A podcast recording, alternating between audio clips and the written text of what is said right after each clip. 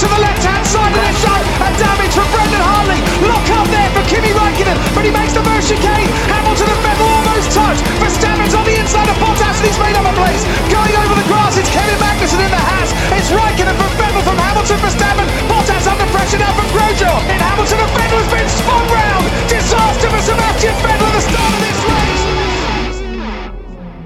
Salut à tous, c'est Gus Gus. Soyez les bienvenus pour ce nouveau numéro du SAV, un podcast quelconque sur la Formule 1. Et pourquoi ce podcast est-il quelconque? Puisqu'il a été fondé par Shinji et Dino qui sont avec moi ce matin. Bonsoir. Bonjour. Bonjour, t'es mal réveillé par contre. Il faut retourner. Euh, heureusement, pour m'aider à supporter votre présence, il y a aussi à la réalisation Spider. Bonjour Spider. Euh, bonjour, bonjour tout le monde. Comment ça va euh, Spider Parce que les autres, je m'en fous. Bon, moi ça va très bien. bon, les autres, on s'en fout. Ouais, complètement. Ne leur demandons pas leur avis pour euh, embrayer? On a énormément de sujets à, aborder. On vient de vivre une semaine euh, très intense. Euh, il est dimanche matin. Il y a 7 jours de ça. On se doutait pas qu'il se passerait tout ça. donc je vous propose qu'on qu attaque directement avec l'accident de Romain Grosjean, évidemment. On en a déjà parlé dans le warm-up, dans le, dans le SAV de la course du Grand Prix de Bahreïn. Euh, on n'était pas présents euh, tous les quatre. Est-ce que rapidement vous avez des, des choses à dire, voilà, euh, à rajouter sur tout ce qui a été dit autour de, de cet accident? Pas vraiment. Non, pas, non, pas vraiment. Non, je pense que Après, ouais, ils ont bien fait le tour ouais, lundi. Il, il, a eu beaucoup de chance, on l'a dit quoi, mais tout c'est tout, tout, tout ce qui, toute la sécurité qui avait, qui devait faire office a fait, a fait son travail, donc il s'en sort vivant, tant mieux. Mm. Oui, c'est vrai qu'on a parlé de miracle, mais euh... ouais. Il y a eu des raisons à ce miracle. Mm. Bah, c'est, alors je sais pas, j'ai, pas écouté l'émission de lundi. Le, risque quand on parle de miracle, c'est, euh, c'est de, de mettre le, la réussite en fait de ce miracle sur de la chance. Je pense qu'il va falloir effectivement bien analyser euh, quand même cet accident, voir tout ce qui a pu clocher et créer cet accident. Mine de rien, c'est, on en parlait un peu avec Gus Gus l'autre jour. C'est, euh, c'est mine de rien un accident qui est extrêmement spectaculaire. Euh, moi, j'ai pas le souvenir d'avoir vu un accident comme ça, euh, même dans des archives historiques. Enfin, dans des archives historiques, ça, ouais, il y a, y a des trucs. euh, Ouais, ça remonte à très Ouais. très loin, mais en fait, de, de, de- d'avoir été choqué de cette manière-là. Euh, Je pense que c'est pourtant un accident qui est typique de CF1, c'est-à-dire que ça fait des années quand même qu'on dit que CF1 sont hyper lourdes, sont chargées d'essence avec des batteries, que c'est des fusées euh, roulantes, et que un jour il y aura un gros carton comme ça. Je pense que c'est ça aussi qu'on voit, c'est que euh, ces voitures, quand elles se crachent et qu'elles se crachent mal, c'est des bombes sur roues. Euh, et effectivement, là il y a eu euh, énormément de chance, bah, doublé aussi de doublé aussi de sécurité mais malgré tout, on a été face à un, face à un accident spectaculaire. Et euh, moi, dimanche, c'est plus euh, euh, les images de l'accident. C'est-à-dire qu'il y y, y a le premier effet où euh, bon, la- l'accident arrive, euh, on est sur le coup, on se dit ah mon dieu, c'est horrible ce qui arrive, et mais en même temps, on est dans l'attente. Euh, Il y a ce soulagement quand on voit Romain dans la voiture. Et puis après, moi, alors j'ai plongé, mais de 3000 mètres en profondeur euh, quand j'ai vu les images. C'est-à-dire, je pense que les images de l'accident euh, m'ont fait plus de mal que l'accident lui-même, parce que quand j'ai vu tout ce qui s'est passé et, et, euh, et je sais que c'est là où tu veux ouvrir un débat euh, aussi Gus Gus, mais quand j'ai vu tout ce qui s'est passé, euh, j'ai encore du mal aujourd'hui à me dire que Romain Grosjean il est sorti de cet accident, Euh, alors que je l'ai vu. Et pendant le coup, j'ai eu le sentiment de voir un autre accident, de voir quelque chose d'autre, mais pas Romain Grosjean. Et moi, moi, Bah, pendant longtemps, j'ai cru qu'il y avait euh, une deuxième voiture d'impliqué, quoi. Même quand j'ai vu Grosjean sortir, je me dis c'est pas possible qu'il soit debout après ce qui vient de se passer. Surtout qu'il y avait, euh, du coup, là, c'était était cassé en deux, était retourné. Je me dis, bah, il y a une voiture dans le rail et il y a une voiture euh, en, en marche Ouais. arrière, quoi. Je dis, c'est- c'est qui qui est, c'est qui qui a eu l'accident, quoi. J'ai j'ai mis beaucoup de temps, même s'il y avait Febro qui, qui répétait qu'il y avait que Grosjean d'impliqué. Je me suis dit non, il y a une deuxième voiture, c'est pas possible, quoi. Moi, j'ai même cru sur le coup que la voiture avait carrément explosé. Enfin, c'est-à-dire, bon, elle- a été coupée en deux, si vous voulez, mais qu'elle était vraiment partie en morceaux. Parce que quand on voit la boule de feu et qu'on voit euh, la roue partir, sur le coup, je me dis, il y a, y a- y a- y a plus de voiture, quoi. Il y a plus que des morceaux de voiture euh, éparpillés. Et finalement, Peux-tu non. définir voiture, s'il te plaît, Shinji Parce que là, la définition de voiture, il faut, faut vraiment qu'on la pose, je pense. un truc avec quatre roues et un moteur? Ah oui, c'est vrai qu'il y avait encore un moteur. Euh, Enfin, pour ma part, euh, enfin, les 2 minutes 44, alors Grosjean a compté 2,43 lui. Entre le moment où euh, l'accident se produit, où le choc se produit, et le moment où on le voit, où la- en tout cas on nous montre les images, moi déjà m'ont paru 10 minutes. Euh, donc, euh, pardon, mais Romain Grosjean, petit joueur avec ses 28 secondes qui, qui lui paraissent une 30, hein, pardon. Et, euh, et, euh, et celle-là, on la coupera au montage. Et euh, mec, il assume pas. Non, non. Et, euh, et euh, qu'est-ce que je voulais dire du coup? Je voulais dire que euh, j'ai pas du tout réalisé. J'ai mon cerveau a remis en, en- en cause le fait qu'on nous montre des images en direct de Romain Grosjean dans la voiture médicale, que c'était pas possible. euh, Fake que- news. Fake- complètement, news. voilà. c'est- C'est un autre. encore, euh, encore, encore une officine de Mediapart qui essaye de, de- de faire des trucs. Euh, C'est un non, mais- sosie en fait. Ils ont des clones sûr. de chaque Bien sûr, ouais. mais- mais- non mais voilà, le, le- le- le cerveau fonctionne de, de telle manière que c'était inconcevable et qu'il qu'il en, qu'il en sorte aussi entre guillemets, entre énormément de guillemets, facilement. Euh, en tout cas aussi peu euh, endommagé. Euh, et, Apparemment, et- ça s'est beaucoup joué à un scratch de- sur une chaussure. Hein. Ouais, mais ça s'est beaucoup joué à beaucoup de choses.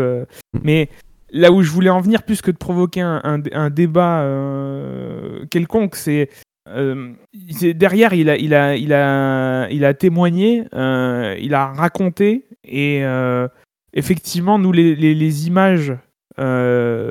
les images sont de, de- de- les replays sont plus choquants que, le- que de le voir en, en direct parce que mine de rien on le voit d'un peu on voit ça d'un On le voit de loin, hein, parce que en fait, la caméra est au bout de la ligne droite, centrée sur les, les pilotes du... en tête, et en fait, on voit la voiture au loin, au fond de l'écran. Alors c'était déjà glaçant, mais, euh, mais, mais de comprendre comment ça s'est passé, voilà, comprendre c'est le mot en fait. C'est on avait besoin euh, de, de comprendre comment ça s'est passé. euh, et effectivement, moi au début de semaine, j'ai passé assez pas mal de temps à, à regarder des images, peut-être pas des vidéos, mais mais l'état de la voiture, l'état de la coque, l'état de, de- de- du réservoir, etc., etc., pour comprendre. C'est d'autant plus facile entre guillemets que bah heureusement euh, il, il est vivant et, euh, et, et il est conscient, il est resté conscient, il a, il a des blessures superficielles au regard de, de la violence du, du, du truc. Encore une fois, je veux pas minimiser.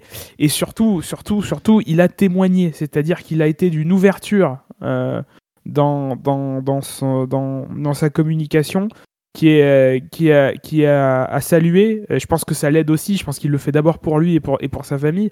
Mais moi, en tout cas, à titre personnel, ça m'aide à, à, comprendre et à, à- remettre les choses droites dans le cerveau que, que, que oui, on est passé pas loin et que. En, tout cas, voilà, tout le monde ne l'aurait pas fait.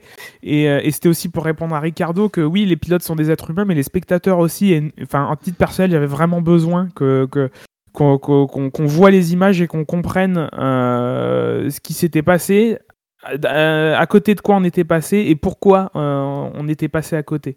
Euh, Après, la FOM a peut-être pas fait pour des bonnes raisons, mais, euh, mais, mais moi, je vais pas leur, leur jeter la, la- la pierre parce que ça moi, ça m'a aidé que- qu'on qu'on voit les, les images euh, et, que, et de manière répétée. Et de toute façon, je les aurais regardées de manière répétée. Oui, parce qu'au final, il faut peut-être mieux que ça soit. Bon, alors après, c'est vrai qu'ils ont passé beaucoup en boucle. Après, euh, il vaut peut-être mieux que ça passe par le flux officiel FIA que euh, ça soit pas montré et qu'on ait euh, deux heures plus tard euh, des images sur YouTube filmées à l'iPhone de mauvaise qualité sorties d'on ne sait où. Pour revenir à ça, j'ai- pas trouvé qu'il y avait. Enfin, quand j'étais sur le direct, j'ai pas trouvé qu'ils insistaient trop sur le. Alors, c'est peut-être parce que je voulais, je voulais comprendre comment s'était passé le crash et comment euh, Grosjean avait pu en sortir vivant. Mais j'ai pas trouvé que ça a été euh, trop. c'était trop diffusé. Bon, après, je peux comprendre le. Le sentiment de Ricardo qui lui est pilote Ah oui, lui, oui, il directement faut- à oui. côté. euh, bon, c'est c'est- Mais c'est ça qui est intéressant. Parce pas avoir de- qu'il a, il, a- il en a reparlé. Oh, pardon. C'est le réveil, ça. Il en a reparlé euh, une, une deuxième fois cette semaine où, euh, en fait, pour appuyer son propos, il, il- il- visiblement, il sous-entendait qu'il en avait discuté avec Marion Joliès euh, et qu'elle était d'accord. Et en fait, c'est ça le truc, c'est qu'ils sont impliqués et c'est vrai que dans la peau de ceux qui sont impliqués émo- émotionnellement, et nous, on l'est quand même à un degré, mais, mais à un degré divers, ceux qui vont devoir recourir après, la famille, les images, elles sont dures. Mais malgré que- tout, ce sont des images hyper instructives euh, et qui doivent servir aussi à sensibiliser. Je parlais tout à l'heure de, de, de- des accidents et de la situation dans lesquelles on met souvent les pilotes. Enfin, euh, là, c'est quand même pas grand-chose au départ et c'est potentiellement euh, un accident effroyable. Euh, mais parce que voilà, il y a cet ensemble de, de choses qui se créent et je pense que nous, on a besoin aussi de le voir parce que malgré tout, on voit aussi que la pression de, du spectateur, etc., elle joue beaucoup dans la manière dont se dessine la Formule 1 du futur. Euh, et je pense qu'il y a aussi besoin que le spectateur il comprenne à côté de quoi on est passé, de manière à pouvoir euh, émettre des vigilances ou en tout cas taire certaines choses, euh, certaines envies, de, manière à, à ce qu'on continue quand même malgré tout à militer pour la sécurité des pilotes. Quoi. Oui, il faut espérer que les images ont été montrées à Nikita Mazepin, par exemple. Je ne suis pas sûr. Il y a un autre truc aussi qu'on n'a pas parlé, c'est que, euh, alors certes, certes, il est sorti euh, euh, debout sur ses jambes, mais euh, peut-être qu'avec l'accident, il aurait pu avoir des complications s'il avait euh, respiré un peu des vapeurs, euh, des vapeurs nocives ou euh, même. euh, si- on, on a parlé de côtes cassées, euh, des côtes cassées, des fois ça peut perforer euh, des organes, euh, des organes vitaux et euh, que ça entraîne des, des complications par la suite. Bon, heureusement, rien de tout ça ne lui est arrivé, mais même, même après euh, être sorti, il était peut-être pas euh, quoi. Et c'est là effectivement où il aurait pu avoir un regret euh, d'avoir peut-être trop montré les images et peut-être une, un- une certaine distance. Mais c'est vrai que ça fait partie des choses qui sont difficiles à juger sur l'instant. On est quand même malgré tout dans un sport spectacle, on a besoin de voir les images. Je pense que on a tous aussi, euh, euh, je reviens sur l'accident de Bianchi, mais je pense qu'on a tous aussi à un moment donné eu le besoin d'aller voir certaines vidéos qui avaient tourné sur YouTube où on essayait de comprendre un peu comment s'était passé l'accident pour comprendre en fait, parce que faire son deuil, c'est aussi déjà comprendre comment les choses se font. Donc c'est vrai que ce soit passé par le flux de la FIA, bah à la limite autant autant là on a tous les angles de caméra, on a toutes les infos et on peut on peut mieux apprécier les choses que effectivement par des vidéos tournées n'importe comment. Alors, Romain Grosjean qui, euh, qui est remplacé ce week-end par Pietro Fittipaldi. Euh, Je peux, je peux faire un, un petit crochet Gus Gus? Bah, tu Bon, peux bah, tricoter autant que tu veux, mais en silence. Vas-y, euh, Dino. Non, c'est en, en lien. euh, euh, j'ai beaucoup lu. Je voulais faire une chronique sur le site du SAV, puis, j'étais un peu feignant. Euh, j'ai beaucoup, beaucoup lu Romain super héros, un héros, etc. Moi, j'ai été marqué par les mots de de, de sa femme Marion, qui qui a utilisé effectivement le côté super héros, bouclier d'amour, mais elle a surtout commencé en disant que il y avait des mots. En fait, c'était des mots pour protéger. Je pense que la rhétorique du super-héros, euh, moi, Romain Grosjean, c'est pas un super-héros. Euh, Romain Grosjean, c'est un pilote qui plus, qui plus est, euh, quand on a les, quand on a les, les retours de ce que nous dit Grosjean, euh, quand il explique la manière dont ça s'est passé. D'ailleurs, il est allé voir les, les vidéos de la caméra 3D pour avoir confirmation de comment ça s'était passé, parce qu'apparemment tout le monde lui a dit qu'il avait été très calme dans la voiture. tu te demandes comment c'est possible. Mais quand on, on écoute ce qu'il dit, ce qu'il a décidé finalement à sortir, il y a un moment donné où il s'est senti, enfin, il, s'est- décidé à se laisser partir. Tant pis, voilà, c'est fait. Mais c'est une pensée pour ses enfants. Euh, et en fait, c'est ça que moi je veux retenir, c'est que Romain Grosjean, c'est un papa. Romain Grosjean, c'est un homme. Je veux pas qu'on se dise que les pilotes qu'on met dans des voitures ce sont des super-héros ou des héros. C'est des moments qui nous rassurent sur le coup, c'est des moments qui rassurent les enfants, c'est des moments, des moments qui rassurent la famille et les gens qui sont concernés. Donc ça nous a rassurés. Mais je pense qu'aujourd'hui, il faut pas qu'on aille la rhétorique des héros. Tout comme euh, on a eu euh, ce débat à un moment donné euh, euh, pendant le confinement à dire que les soignants c'était des héros. Non, c'est pas des héros, c'est des hommes et des femmes comme les autres. Et les pilotes, il faut surtout pas qu'on se dise que c'est des super-héros. Il faut qu'on se dise que c'est des hommes, que c'est des hommes qui sont fragiles, qui peuvent, euh, qui peuvent mourir. Et ma- malheureusement, ces dernières années, on en a quelques rappels euh, de d'accidents assez violents. Et je pense que ça, faut vraiment qu'on le garde à l'esprit. Euh, moi, Romain Grosjean, c'est pas un super-héros, c'est un super papa, mais je pense qu'il a fait comme tout papa dans cette circonstance et qu'il a essayé de se sauver pour ses enfants. Euh, c'est un homme extraordinaire parce que ce qu'il fait effectivement depuis une semaine euh, de, travail, de venir nous, rassurer, mais aussi de se rassurer lui-même, sa volonté, elle est extraordinaire. Mais ça reste un homme, c'est pas un super-héros. Il n'y a pas de kryptonite pour lui. C'est bon, t'as fini ton pull? Oui, tout à fait. Merci. Donc Pietro Fittipaldi, euh, qui euh, remplace euh, le non super-héros du coup. Euh, Est-ce que c'est un choix qui est pour vous euh, logique? Bah, Pour une fois qu'ils prennent leur troisième pilote. Ouais, comment Alors- ton avis, Adaletraz Est-ce que c'était pas Deletra le troisième pilote? C'était pas Fittipaldi? C'est ah, c'est pas clair. T'es pilote de réserve, parce que tu sais, parfois, troisième pilote, pilote de réserve. réserve, pilote de développement. On sait pas trop, on sait pas trop. Euh, alors après, euh, rappelons euh, quand même qu'il y a un week-end de F2 euh, en cours et que Louis Delettra est engagé, donc il n'était peut-être pas disponible. En tout cas, il était pas- il- peut-être pas libérable. Oui, d'ailleurs, apparemment, on parle déjà pour la semaine prochaine. Alors, toujours pas de Louis Delettrade. Mais bon, Non. décision qui serait quand même plus logique. Enfin, après vous me direz, si jamais Romain Grosjean n'est pas en état de disputer le Grand Prix d'Abu Dhabi, on parle évidemment euh, de, de Mick Schumacher et la transition est, tout- est toute trouvée, puisque euh, dans la semaine, dans le chaos, euh, avec d'autres. C'est marrant parce qu'on parle de Mick Schumacher, mais pas de l'autre. C'est vrai. C'est- vrai, mais il faut déjà qu'il finisse ce week-end. Oui. Euh, on... euh, dans dans la, la semaine, du coup, euh, l'écurie As a annoncé euh, en deux temps ses deux pilotes titulaires pour la saison euh, prochaine, la saison 2021, qui seront donc Mick Schumacher et Nikita Mazepin.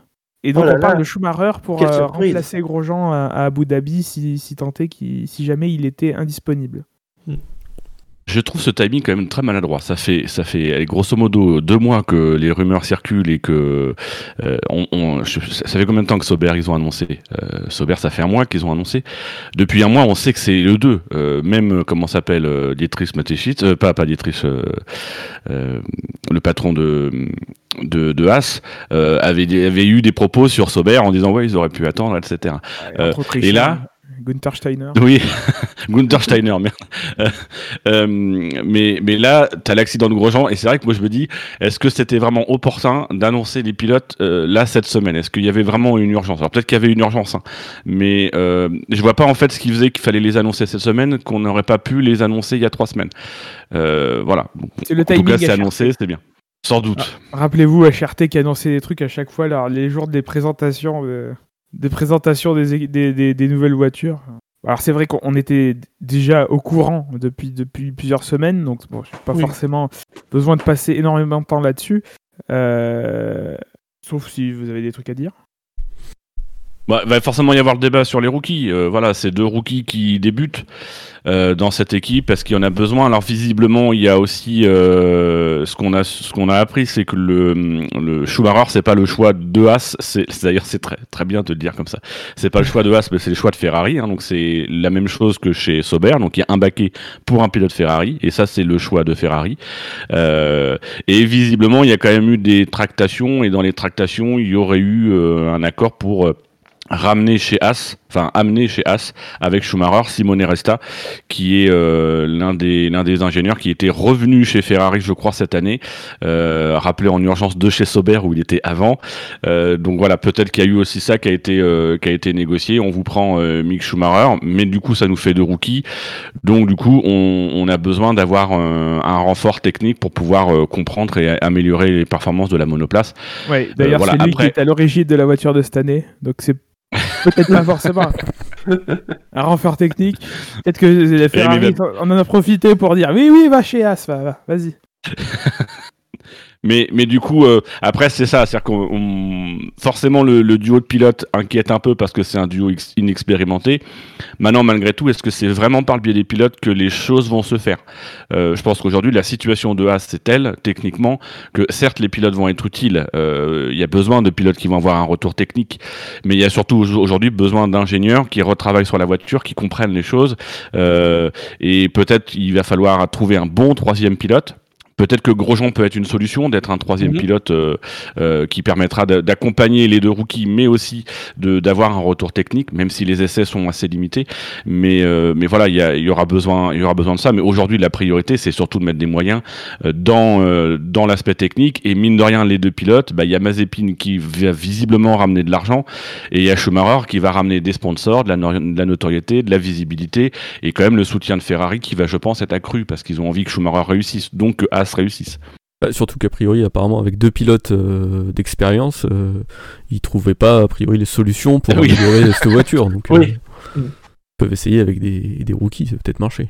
Ah, ils trouvaient peut-être des solutions, mais, euh, mais la direction de l'écurie ne voulait pas mettre les moyens pour, euh, pour les mettre en... Enfin, en tout cas, n'a pas les moyens. Euh, est-ce qu'ils veulent pas les mettre Est-ce qu'ils les ont pas Pour, pour les mettre en place. C'est c'est aussi, c'est aussi ça. Je pense que Grosjean et, et ils savent très bien. Et je, pense qu'aussi, au niveau de l'équipe technique, on sait très bien ce qui va pas avec cette voiture.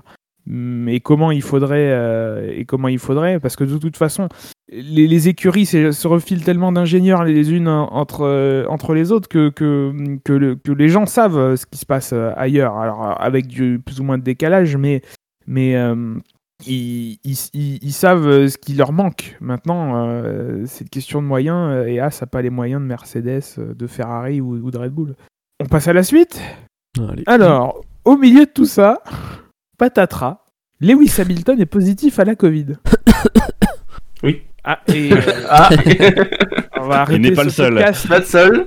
Euh, on a appris ça dès mardi matin. Ouais, mardi matin, évidemment, le bon timing des émissions du SAV. Ouais. Euh, voilà, comme d'habitude. Et donc, euh, donc euh, qui On est pour le HRT des remplacer podcasts, tu veux dire Oui, c'est ça. Toujours euh, au, au mauvais moment. Euh, qui pour le remplacer Russell, Van Dorn, Alonso, euh, Rubens Barrichello, on ne sait pas. Euh, et finalement, c'est George Russell qui a été, qui a été choisi euh, après quelques tra- tractations avec, euh, avec Williams. Euh, lui-même remplacé par Jack Aitken. On avait vu cette année euh, rouler en essai libre 3 à une reprise, je crois. Je crois, ouais. Mm. Autriche, je crois. Là aussi, un choix logique de troisième pilote, en tout cas chez Williams. Vendant qu'on a amené, qu'on lui a, qu'on a demandé de venir à Bahreïn quand même. Hein. Tout ça pour lui dire ah bah non. Eh, Moi, moi, je pensais qu'ils allaient, euh, quand ils l'ont appelé, je pensais qu'ils allaient prendre Van, Van Dorn. Ils voulaient pas l'annoncer parce que je pense qu'ils voulaient peut-être attendre un test, euh, un test Covid et être sûr qu'il soit pas positif. Ouais ouais. Et mais finalement, non, ils prennent, euh, ils prennent Russell. Bon, après, euh, pour une fois qu'ils mettent un, un de leurs jeunes pilotes euh, dans la Mercedes, euh, tant mieux quoi. Oui, puis c'est le choix logique. C'est tout ce qui est le plus logique. Ouais. Van Dorn, il est dans la situation euh, d'Alonso, il a pas roulé depuis deux ans, euh, même si ça s'oublie pas, mais il a pas roulé depuis deux ans, il a fait de la, quand même un peu de compète cette année, mais c'est de la Formule E. Euh, il connaît pas forcément les procédures, là où Williams, là où, où Russell connaît quand même un peu plus les procédures, notamment tout ce qui est lié au moteur. Aujourd'hui, il les connaît un peu mieux, il a aussi même dans les, bon, normalement Van Dorn les connaît, hein, je pense qu'il travaille au simulateur, mais même dans le ressenti, dans la manière de travailler, déjà, déjà aujourd'hui, euh, Russell arrive dans un environnement qu'il connaît un peu, qu'il a eu le temps de se documenter, euh, avec un moteur qu'il connaît, mais sur aussi sur un circuit qu'il connaît. euh, voilà, ça c'est quand même mieux. Et en plus, je pense qu'il y a la, vis- la visée à long terme de la part de Mercedes. Si tu as l'occasion d'essayer un pilote à côté de Bottas. T'as envie d'essayer Van Dorn ou t'as envie d'essayer euh, Russell? Je pense qu'aujourd'hui ils ont plutôt envie d'essayer Russell, d'autant plus qu'il n'y a pas d'enjeu. Euh, Parce qu'on sait jamais. Hein. Rappelons qu'ils ont toujours qu'un pilote son contrat pour l'an prochain. hein. Et sera, ça sera pas discuté avant la fin de l'année. Ouais, à tous les coups, on va faire les SAV d'or juste avant qu'Hamilton annonce sa retraite. Sa retraite, voilà. Des gens pour défendre Stoffel Van Dorn? Non. Bon, Bah, écoute, la F2, non, c'est après bien. ça, ça pose, ça pose. Il est vrai par contre la question de du roulage des. Et alors c'est lié à un autre débat. Je sais pas si t'as prévu de l'aborder, mais c'est lié à un autre débat sur les, les, les tests jeunes pilotes. Enfin les tests jeunes pilotes et euh, pilote double champion du monde qu'on pas roulé depuis deux ans. Euh, mais euh, mais oui, ça pose la question quand même de la manière. Aujourd'hui, il y a de moins en moins d'essais, donc c'est vrai que pour le coup, dans un contexte où mi- mine de rien, on se rend compte qu'on a besoin d'avoir de pilotes euh, potentiellement prêts à prêts à intervenir, se poser quand même la question des essais. Moi, j'aimais bien le système. Je trouvais que c'était un bon système qui avait lieu il y a une quinzaine d'années euh, de, faire rouler qu'une seule voiture lors des essais libres 1 et pour les cinq dernières écuries du classement, d'en faire rouler une deuxième. Je trouve que par exemple dans le cas de Mercedes, ça justifie pleinement de, euh, bah, de dire bah, je vais aller chercher, j'ai un partenariat avec une équipe comme Williams, je vais chercher Russell parce que c'est mon pilote, il est placé chez eux, mais eux sont pas dépourvus parce qu'ils ont un pilote qui roule quasiment tous les week-ends puisqu'il fait les séances du vendredi matin. Donc voilà, je trouve que il y a peut-être des choses à réimaginer pour permettre aux jeunes pilotes d'avoir un roulage plus régulier parce que même là aujourd'hui, les pilotes en dehors du simulateur des journées euh, de de, de films et puis euh, les, les journées euh, les journées de rookies qui doivent être deux par an ils ont pas beaucoup de roulage quoi Oui, tu t'en parlais. Fernando Alonso va, va- va donc rouler chez Renault pour les essais, la journée d'essai jeune pilote de- à Abu Dhabi. Euh, Buemi sera chez Red Bull, Kubica sera, sera chez euh, Alfa Romeo. Euh, Est-ce que vous avez deux petites, des petites choses à dire là-dessus? Pendant que je vais la chercher- mauvaise foi d'Alonso quand il se défend oui Ouais, je voudrais pas on a compter quand même tout le temps regardé sur ça. moi Ga- Ah, on a Gardez-en un pour l'année peu chargé de prochaine. règlement quand même pour lui. Hein. Gardez-en pour l'année prochaine, quand il sera vraiment de retour. Mais il roulera déjà dès le Grand Prix d'Abu Dhabi, puisque apparemment ils vont faire une démonstration avec la Renault championne du monde, enfin l'une des deux Renault championnes du monde, et Alonso à bord. Bon, après, c'est pas. Enfin, si Renault le demande et qu'on leur accorde, euh, tant mieux pour eux, quoi. hein. Le- Bah, ça fait quand même un coup, petit moment qu'il euh, a pas a pas roulé dans une monoplace. euh, euh, c'est pas idiot non plus que d'essayer de, de lui faire le reprendre le rythme euh, pour euh, pour le pour la saison 2021. Ouais, mais dans ce cas-là, pourquoi pas autoriser Sainz à rouler dans la Ferrari? Bah, c'est pas pareil. Après, McLaren euh, aurait mis son veto, je crois, de toute façon. Oui. Non, mais après, Après, c'est- juste le, le- le régulateur qui dévoie euh, le- le- le- le- l'esprit de son règlement avec, avec de la lettre. quoi. C'est c'est- c'est- c'est- c'est tout. C'est des essais jeunes pilotes pour des pilotes qui ont peu d'expérience. Mm. Euh, et il transforme ça en c'est des essais pour les, les pilotes qui n'ont pas roulé cette année. euh, Depuis en deux course. ans. Non, même pas, oui. Bah oui, puisque Cette année. Kubica, Oui, oui, est autorisé. Donc, euh, donc euh, là, c'est le- clairement le régulateur qui est en faute et qui, qui aurait dû faire preuve de, de plus de, de fermeté. Euh, C'était pour faire rester les journalistes. oui, oh, il y aura des noms, il y aura des noms qui vont rouler. J'imagine que chez As, il y aura Schumacher ou Mazepin. euh, voilà. Bon, c'est pas c'est pas le même attrait pour les médias. C'est pas les mêmes médias qui vont suivre Schumacher et, et Mazepin, mais Mm. mais il y en aura. Jack Mais c'est un nouvel messieurs exemple. Oui, Mhm. vas-y. Et après, on C'est parlera de un, c'est un nouvel exemple quand même de, de- de- du fonctionnement de la F1. C'est-à-dire que c'est voilà, il y a une écurie qui veut quelque chose et les autres qui négocient. Dès le début, on sait très bien qu'Alonso va rouler. La question c'est à quel prix? Bon bah, il a roulé au prix où c'est Buemi qui peut rouler, c'est Kubica qui peut rouler, parce que la manière dont les choses sont écrites. Si on voulait juste faire rouler Alonso, on aurait fait, on aurait dit, bah voilà, les pilotes n'ont pas plus de deux ans. Là, au final, euh, les discussions faisant, euh, et, et je trouve que la meilleure réaction, ça a été celle de, pour une fois, Christian Horner, qui dit, bon, après tout, c'est qu'une journée, c'est pas forcément ça qui va faire la différence. Alonso, il a déjà roulé plein de, plein, plein de journées avec d'anciennes voitures. Bon, bah après tout, euh, voilà, tant pis, s'il n'y a pas de jeune pilote, bah il n'y a pas de jeune pilote. Après, c'est vrai que voilà, ça dévoie effectivement euh, la règle, mais on est encore dans ce fonctionnement où, euh, bah voilà, au début, c'est Renault qui veut quelque chose, et puis chacun réussit à négocier. Et, bon, visiblement, la ligne rouge, c'était bah, pas de pilote qui a roulé en 2020. Donc tant pis pour Vettel, tant pis pour Sainz, qui pourront pas rouler avec leurs nouvelles équipes, mais ils auront une journée et demie l'année prochaine, ils vont avoir du simulateur, ils vont sans doute avoir des, des journées de, avec d'anciennes voitures, donc il n'y a pas de problème. Ah, le règlement est formel. hein. Euh, les pilotes éligibles pour cette, euh, pour cette journée euh, doivent être en possession d'une licence A. euh, Et autrement, à part ceux approuvés par la FIA, donc là, il là, y a vraiment le rôle de la FIA qui, est- qui est en cause, ne pas avoir participé à plus de deux manches du championnat du monde pendant leur carrière. C'est même pas une histoire de, depuis trois ans. C'est, c'est, il faut pas avoir plus de deux grands prix. Mais tu peux demander une dérogation, c'est tout Ah, le truc. C'est- On met une règle, mais on peut les déroger. Bah, ouais. bon, Bon, bah, dans ce cas-là, mettez pas de règle. voilà. Jack Aitken, rapidement. Très joli casque. Merci Shinji. Mais logique, lui, du coup, il était engagé en Formule 2 ce week-end, normalement, non? Il était censé Oui. rouler en Formule 2. euh, alors, il remplaçait déjà, je crois, euh, un pilote. Euh, alors, euh, qu'en Il est-il? était chez euh, Campos, c'est pas, c'est pas Campos, le orange, là? Aitken, oui, il était chez Euh, euh, Campos. Il ouais. s'est fait remplacer par Ralph Boschung. Après, il était combien au classement aussi? Ah, il, Oh, était il était loin, très il loin. était Il loin. était loin, ouais. Donc, Euh, il est actuellement 14e. euh, ouais, donc, euh, bon, ça change pas grand-chose, quoi. Bon, après, c'est, un- c'est un, entre guillemets, un- là aussi, c'est un choix évident parce qu'il a roulé la semaine dernière lors de, lors de la Formule 2.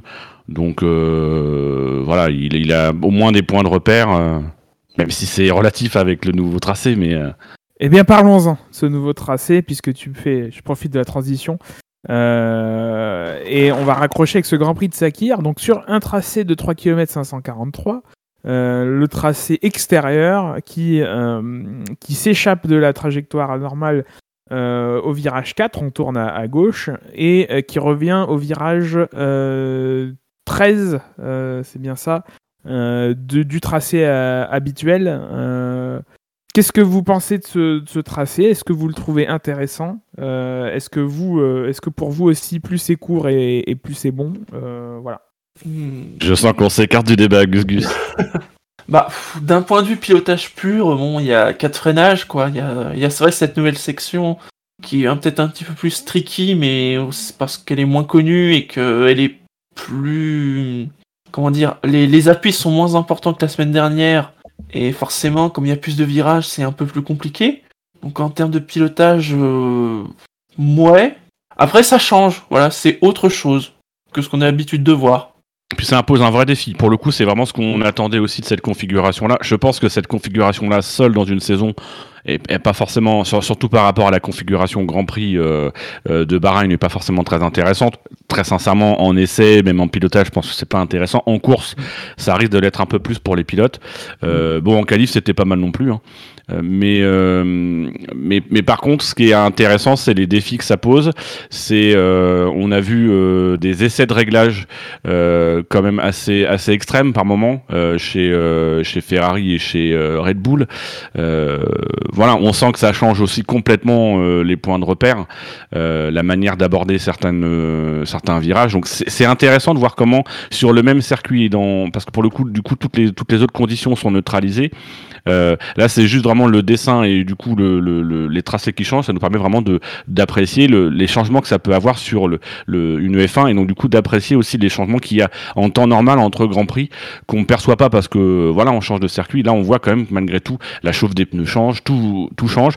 Et un point qui est intéressant par contre, c'est que le tracé qu'on a, qu'on qu'on découvre, il y a cette espèce de, de chicane très rapide avec des vibreurs qui sont des vibreurs qui sont visiblement assez différents de ce qu'on sur le reste du circuit parce que je pense que c'est des vibreurs endurance et pas des vibreurs F1.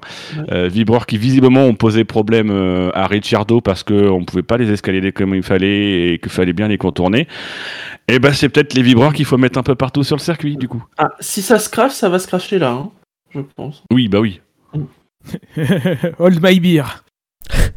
Mais par, par contre, c'est vrai qu'une une portion euh, assez, euh, assez bosselée, visiblement, qui pose quand même pas mal de défis, euh, qui est plus intéressante que ce qu'elle pouvait laisser prétendre sur, sur le tracé en regardant, l'espèce le, de longue pleine charge là à droite, juste avant le, le, le pif-paf est très intéressante. Très clairement, on peut pas dire que c'est un ovale, déjà. Non, bah, c'est Ces gens-là n'ont jamais. Surtout de la part de gens qui ont roulé sur des ovales. Tu disais, euh, ouais, Dino, euh, tu sais, le, tracé, on le voit de haut. Enfin, quand on voit juste le tracé, effectivement, on n'a pas le, on n'a pas le, le, les dénivelés, les bosses, les, les, puis on se rend de toute façon jamais bien compte. Et c'est vrai que, alors cette section, on avait un peu emprunté en 2010, mais on s'était mm. tous envie pendant tout le week-end. Euh, tellement la course avait été, avait été indigente. Euh, et, euh, moi, je trouve que c'est le genre de section qu'on a plus beaucoup sur les circuits modernes, des, chicanes rapides comme ça. C'est pour ça qu'à Imola, c'était sympa aussi de, d'y revenir pour, euh, pour avoir ces changements de direction très rapides qu'on, voit, qu'on voit plus vraiment. En fait, c'est souvent des, des courbes assez longues. où donc c'est les, les qualités de la voiture qui sont mises en avant. Là, évidemment, la voiture, il en faut aussi, mais faut de la précision dans le, pilotage, dans, le moment où tu braques, où tu, la façon dont tu positionnes la voiture, le freinage en appui, ça c'est toujours un exercice très compliqué de trouver la, limite de l'adhérence euh, euh, en, en, longitudinal mais aussi en latéral. Euh, bon, c'est pas le reste n'est pas hyper intéressant parce que c'est accélération freinage.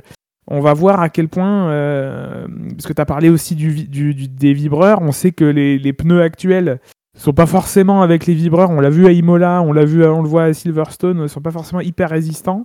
Euh, voilà, ça, c'est pas le, circuit le plus intéressant, mais c'est pas non plus euh, d'autres qu'on ne nommera pas. C'est bien qu'il y en ait un comme ça, mais il faudrait pas que. Enfin, de toute façon, ça arrivera pas, mais il faudrait pas que ça soit que ça, quoi, en F1. Là, c'est bien pour un week-end d'avoir un truc un peu différent. Messieurs, qu'est-ce que vous avez retenu des essais libres? Pas grand-chose. Bah, on attendait Georges et euh, on a vu Georges. en tout cas, vendredi, il, a quand même fait les, deux séances en tête. Effectivement, il a signé les deux meilleurs chronos.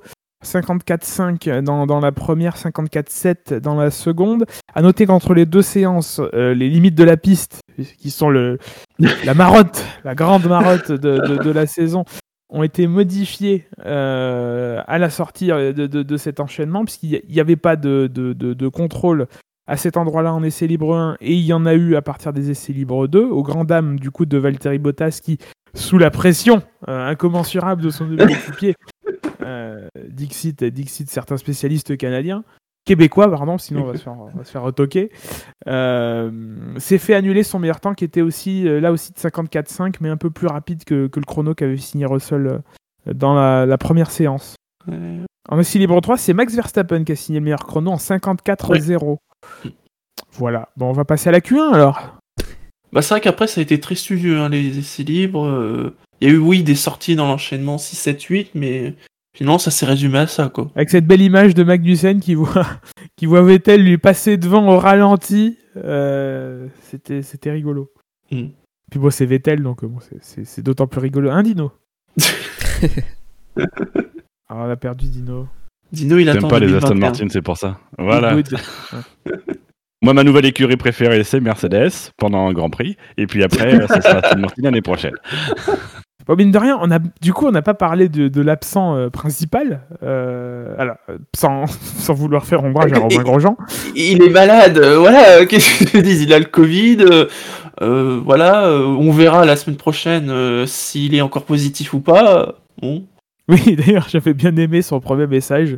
Ah oui, restez positif, ouais. Stay positive. Oui, mec. euh, Il battra pas le Q1. record euh, ce week-end, en tout cas, c'est sûr. Ouais. Eh non. Il fera Alors, pas ah, c'est dommage. Est-ce que si, quand- s'il gagne quand il revient, ça, ce sera sa sixième victoire sera consécutive ou pas Voilà. ça, Alors, en ça, termes de participation, oui. En termes de statistiques, non. En Q1. le mec qui raccroche. Ouais.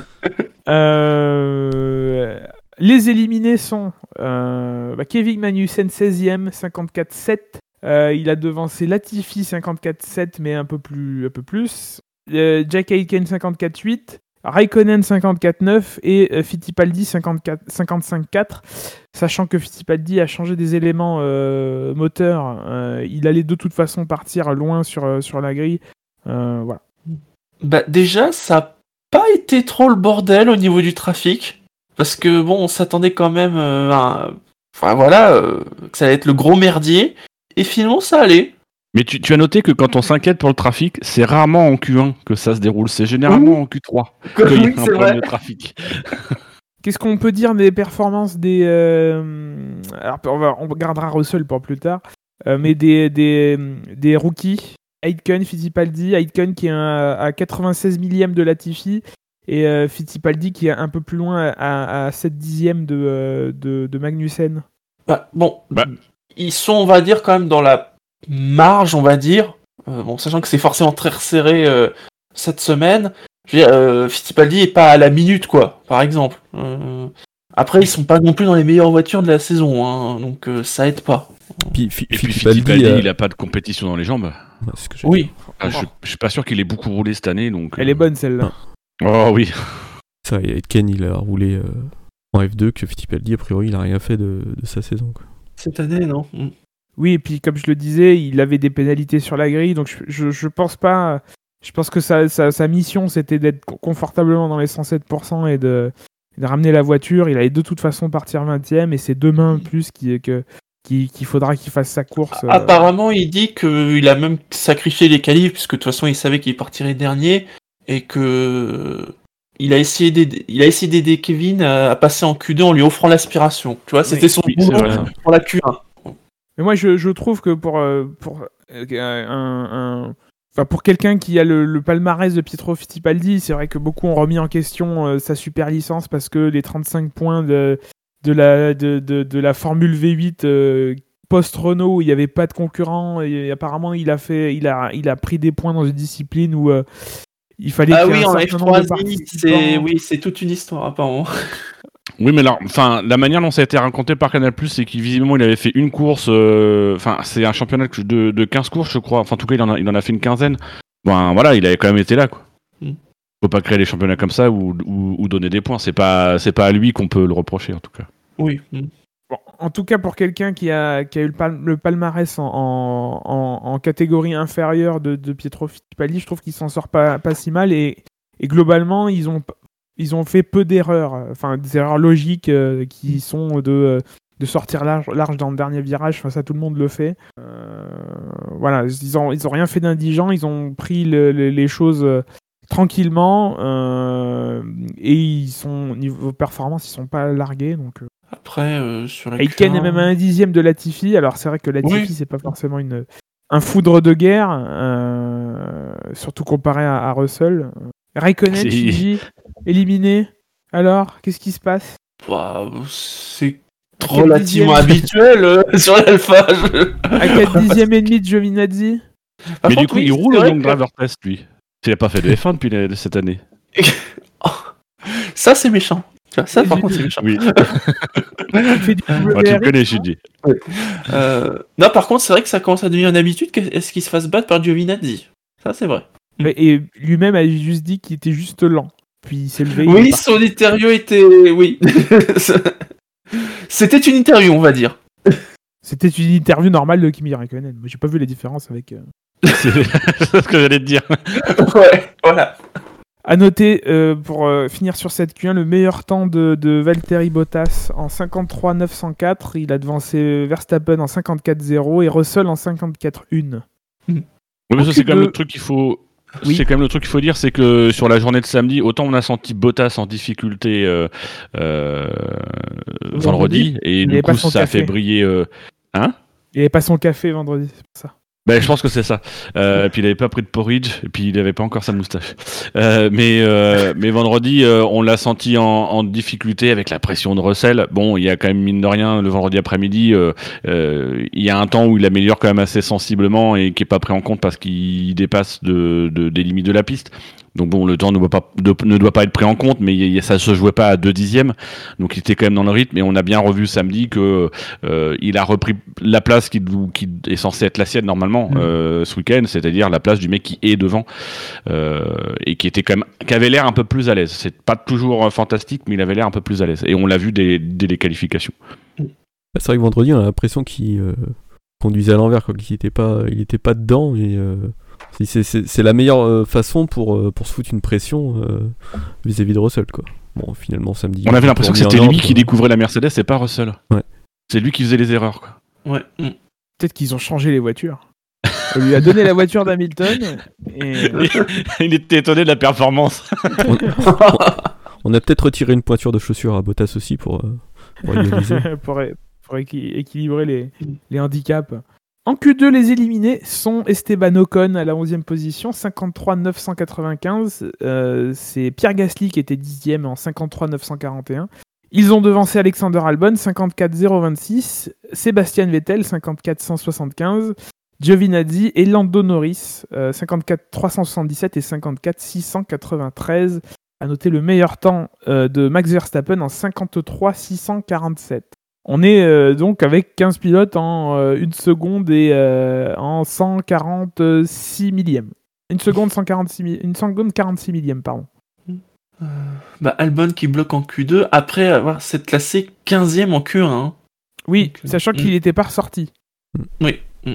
Côté stratégie, euh, il y a eu quelques tentatives, euh, notamment des Ferrari qui ont essayé de, de, de, de- de signer leur meilleur chrono en, en médium, mais les- la marge était trop, trop compliquée. Euh, il n'y a que les Mercedes qui s'élanceront en, en médium dans le top 10 euh, demain. Euh, les autres seront en tendre. Bon, allez, on passe à la Q3. Précisons que du coup, euh, avant de passer à la Q3, si vraiment tu veux qu'on évite euh, Bah, ça un voile pudique sur la, per- la performance de Sébastien Vettel, euh, qu'il y avait 3 dixièmes et demi entre euh, Verstappen, entre le meilleur temps de Verstappen et la 11e position de, de Esteban Ocon.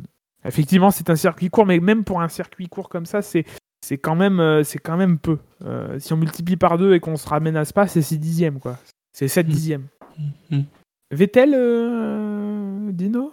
Ah, Sébastien, de son prénom, euh, il est né à Kerpen euh, en Ah, 1987.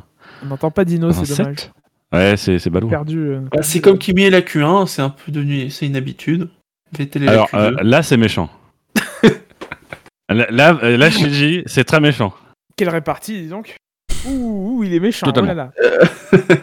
En Q3 Ça- Non Oui. Vas-y. Non, j'allais dire qu'il fait moins bien que d'habitude, parce qu'habituellement il bloque à la 11ème place, mais c'est pas grave. Pas quand je bois, s'il te plaît. En Q3, euh, et bah, c'est Lance Stroll qui était dixième en 54-2. Euh, il a été devancé par Pierre Gasly, 54-154. Euh, Carlos Sainz, 8ème, 54-010. Et là, on, entre dans le club des 53. Euh, il manque juste le 100. Euh, de Ricciardo 53 957, euh, euh, Daniel Gviat 906, Sergio Perez 790, Charles Leclerc 613, Verstappen 433, Russell 403 et Bat- Bottas 377. Putain, C'est ah non, je- j'ai Mhm. fait une erreur de calcul. Donc il y a 26 millièmes entre Bottas et Russell, 30 millièmes entre Russell et, et Verstappen. Euh, une Ferrari qui se retrouve à, à moins de 3 dixièmes sur, euh, encore une fois, sur un petit circuit certes, mais euh, si on multiplie, ça fait euh, à moins de 6 dixièmes de la pole. Euh, Qui est même pas allé améliorer en plus. Si je me trompe pas, Leclerc, il est pas ressorti. Ouais, alors des stratégies très différentes en termes de, de- de gestion de, de- de pneus, puisque Leclerc, lui, se retrouvait avec seulement le train, euh, le train de, de- de la Q3 qui, qui- qui ne, qui ne doit pas être utilisé avant la Q3, donc ils doivent vraiment le mettre sur la voiture euh, à ce moment-là et ils ne peuvent pas l'utiliser derrière euh, en course. C'est un train qui est vraiment spécifique à, à la Q3. Les autres, euh, pareil, ne peuvent pas l'utiliser avant et, et Mélon à disposition dans leur allocation pour la course. Alors que les Mercedes ont fait trois tentatives. Euh, Ils ont gardé un, un train usé pour le, le début de la séance et, les, et deux trains neufs pour, pour le milieu et la fin. C'est l'avantage des circuits courts. Que du coup, on, Oui, on a vu des, stratégies plus variées, quoi. Je crois que sur le, le deux- la deuxième tentative, il y a que Gviat qui améliore sa place. hein. Tous les autres, ils améliorent en temps, mais pas forcément en place. Du coup, je vous lance. Qu'est-ce qu'on peut dire de, de la lutte chez, chez Mercedes euh, entre Bottas et, et Russell? 26 millièmes de- d'écart? Bah, c'est surtout dans les mots, dans les déclarations des pilotes d'après-course. Enfin, Bottas qui dit qu'il n'a pas fait un tour extraordinaire. voilà. Je pense que c'est une manière de dire, euh, bah, il- Russell, il est un petit peu trop près. Euh, voilà. Euh, Est-ce que vous êtes d'accord avec, avec le, le- le- le point suivant qui serait de dire que de toute façon, Bottas, il a rien à gagner à cette confrontation et il en, perd, il en sortira perdant euh, de toute façon, quoi qu'il arrive, puisque Ah, tout à fait, Oui. oui. Euh, si Russell est devant, bah, c'est scandaleux. Euh, si euh, Russell est juste derrière, bah, c'est pas normal parce que il devrait, euh, il devrait, il devrait savoir mieux. Et si de toute façon Russell est, derrière, bah, il découvre et c'est normal aussi. Il aura forcément le beau rôle. hein. Mm. Le, seul scénario qui peut servir Bottas, c'est qu'ils mettent une pile euh, à Russell, mais c'est pas le scénario qu'on a vu, et c'est pas le scénario non plus qu'on attendait le plus. Enfin, on sait très bien que Russell est, rappelons quand même, c'est l'un des deux champions du monde de Formule 1 de cette saison, quand même, euh, même si lui c'était en virtuel. Mais voilà, c'est, il est précédé d'une bonne réputation, donc euh, voilà, on savait bien qu'il qu'il y aurait pas une pile. Euh, on est même, moi, je suis plutôt étonné de, de quand même de la proximité qu'il a et de la, voilà, il est quand même, c'est quand Ouais, même vite impressionnant. en- Ouais. Voilà, c'est c'est quand même très très impressionnant. Je dirais même, enfin, euh, je, je trouve qu'il y, a- il y a à la fois Bottas, mais mais il y a aussi Mercedes. C'est-à-dire que mine de rien, ce scénario-là ne les arrange pas non plus parce que euh, depuis le début de saison, depuis quelques années, on dit euh, tu mets n'importe qui dans la Mercedes, il gagne, et ils mettent euh, pas n'importe qui, mais ils mettent un pilote, et il est deuxième à 26 millième du, du titulaire euh, depuis 4 ans. Donc Et c'est que la qualif. Imaginez que la si qualif. Russell- si Russell gagne. Si Russell gagne, la pole de Bottas, plus personne n'en a quelque chose à foutre. hein.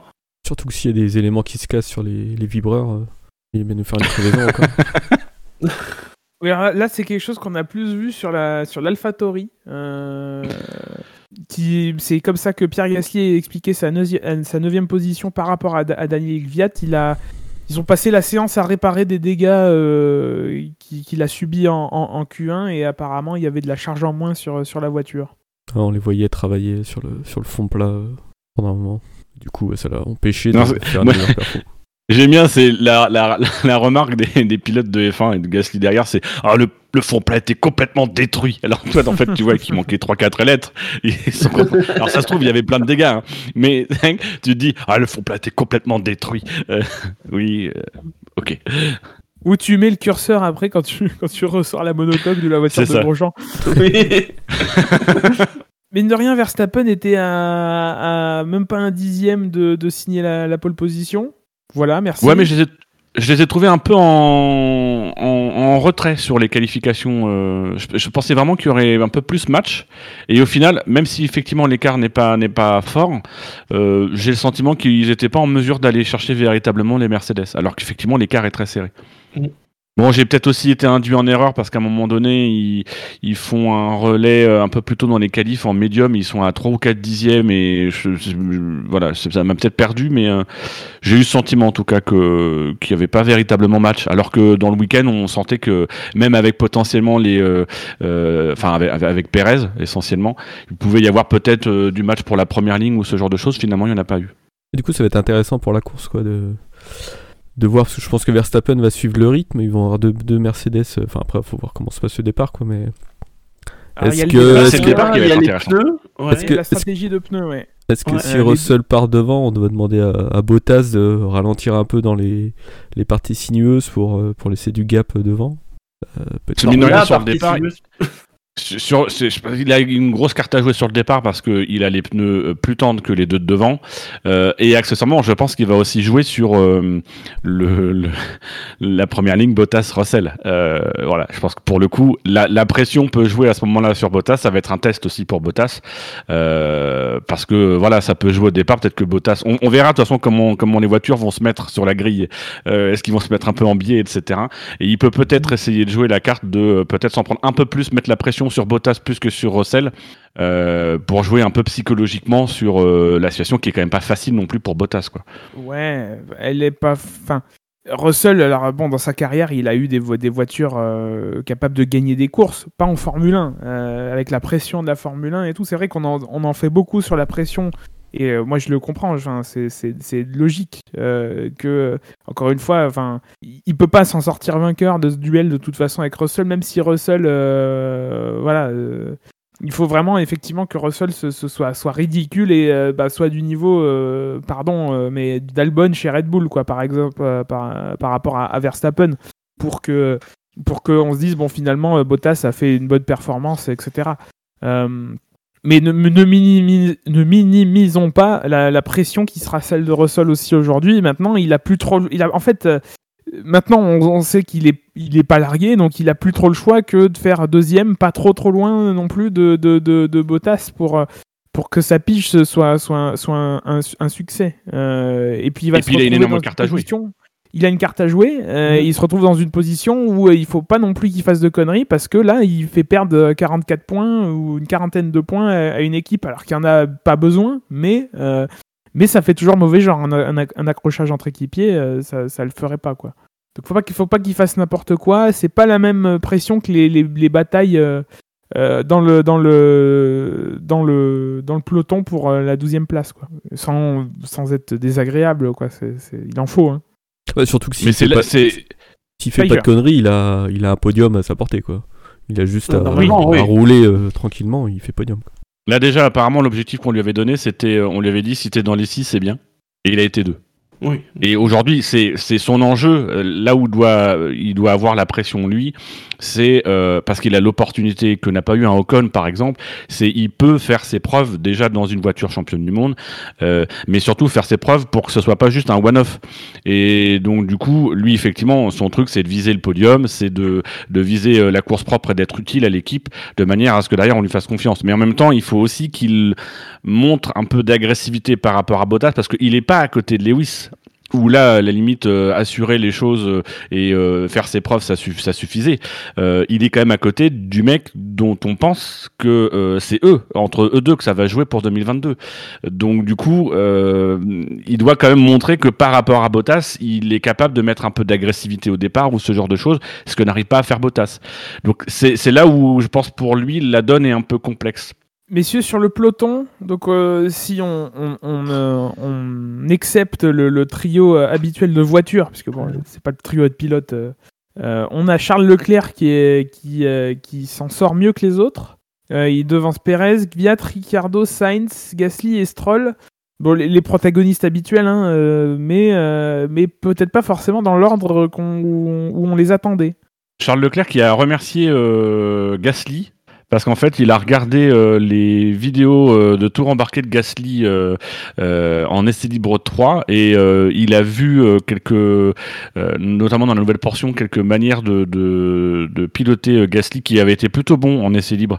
Euh, et donc du coup, il s'en est, il a dit qu'il s'en était un peu inspiré et que, et que du coup, il avait réussi à améliorer son temps grâce à ça.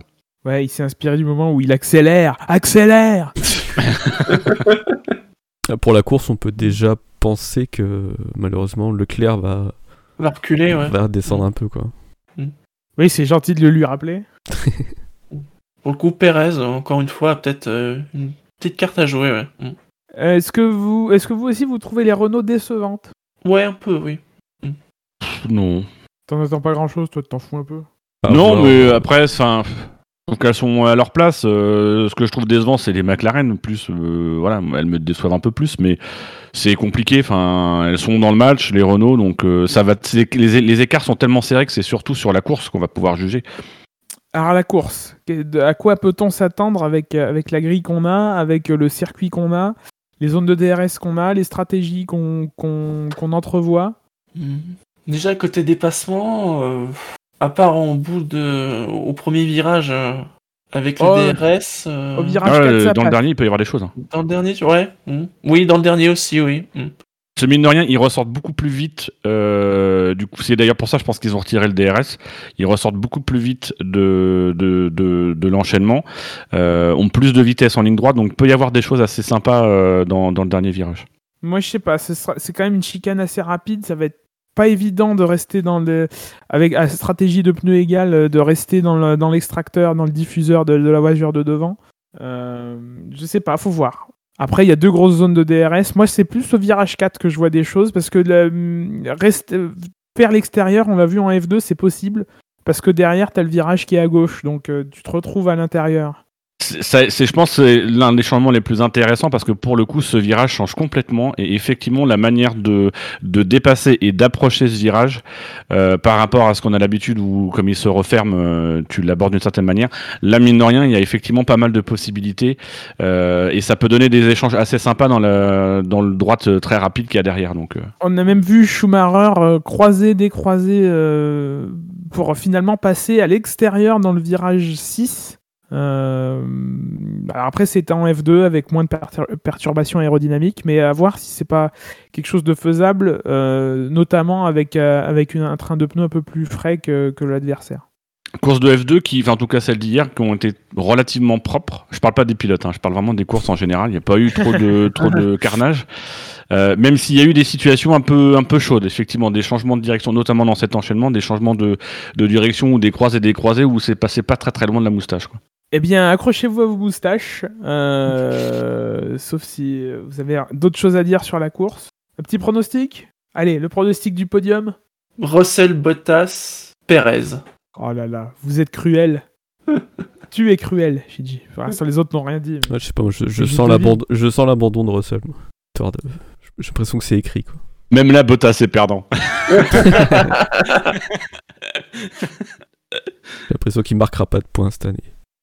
Dino Euh, moi, euh, c'est pff, euh, la raison me pousse quand même à dire Bottas vainqueur, mais je préférerais euh, Russell, donc je mettrais euh, Russell, Bottas, Verstappen. Très classique.